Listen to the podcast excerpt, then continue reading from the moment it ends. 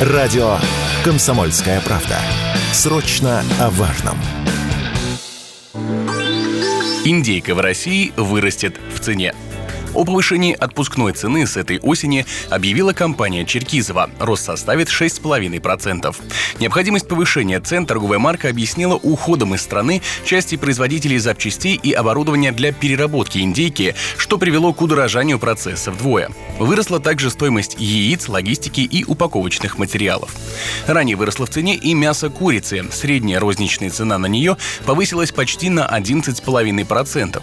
Некоторые эксперты называют в качестве одной одной из причин подорожания – увеличение доходов россиян. Люди стали больше получать, а значит могут позволить себе больше мяса. Об этом Радио КП рассказал руководитель Национальной мясной ассоциации Сергей Юшин цены на все виды мяса, кроме говядины, заметно повышались в течение июля месяца. Началась эта тенденция в мае и июне, и связано это было прежде всего с тем, что у населения растут доходы рекордными темпами. И, конечно, это вызывает усиленный спрос на, прежде всего, наиболее экономически доступные виды мяса. Люди сегодня имеют возможность приобретать больше этой пока еще доступной продукции, потому что другие продукты питания в ценовом плане проигрывают, они менее востребованы. Рекордное потребление мы ожидаем в этом году мяса и мясопродуктов более 80 килограммов на человека в год. Это говорит о том, что даже при этом росте цен мясо остается и востребованным, и экономически доступным продуктом.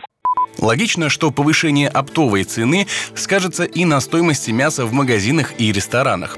Так, председатель Федерации рестораторов и ательеров России, основатель сети ресторанов «Мясо и рыба» Сергей Миронов рассказал «Комсомольской правде», что в ресторанах присматривались к индейке как к альтернативе курицы до подорожания, но теперь будут пересматривать меню.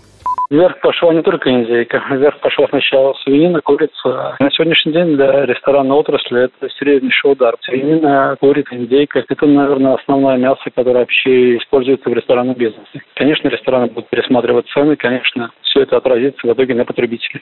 В первой половине года производство в России индейки выросло на 7-8%. По данным Минсельхоза, за последние пять лет наша страна поднялась с седьмого на второе место по производству этого мяса.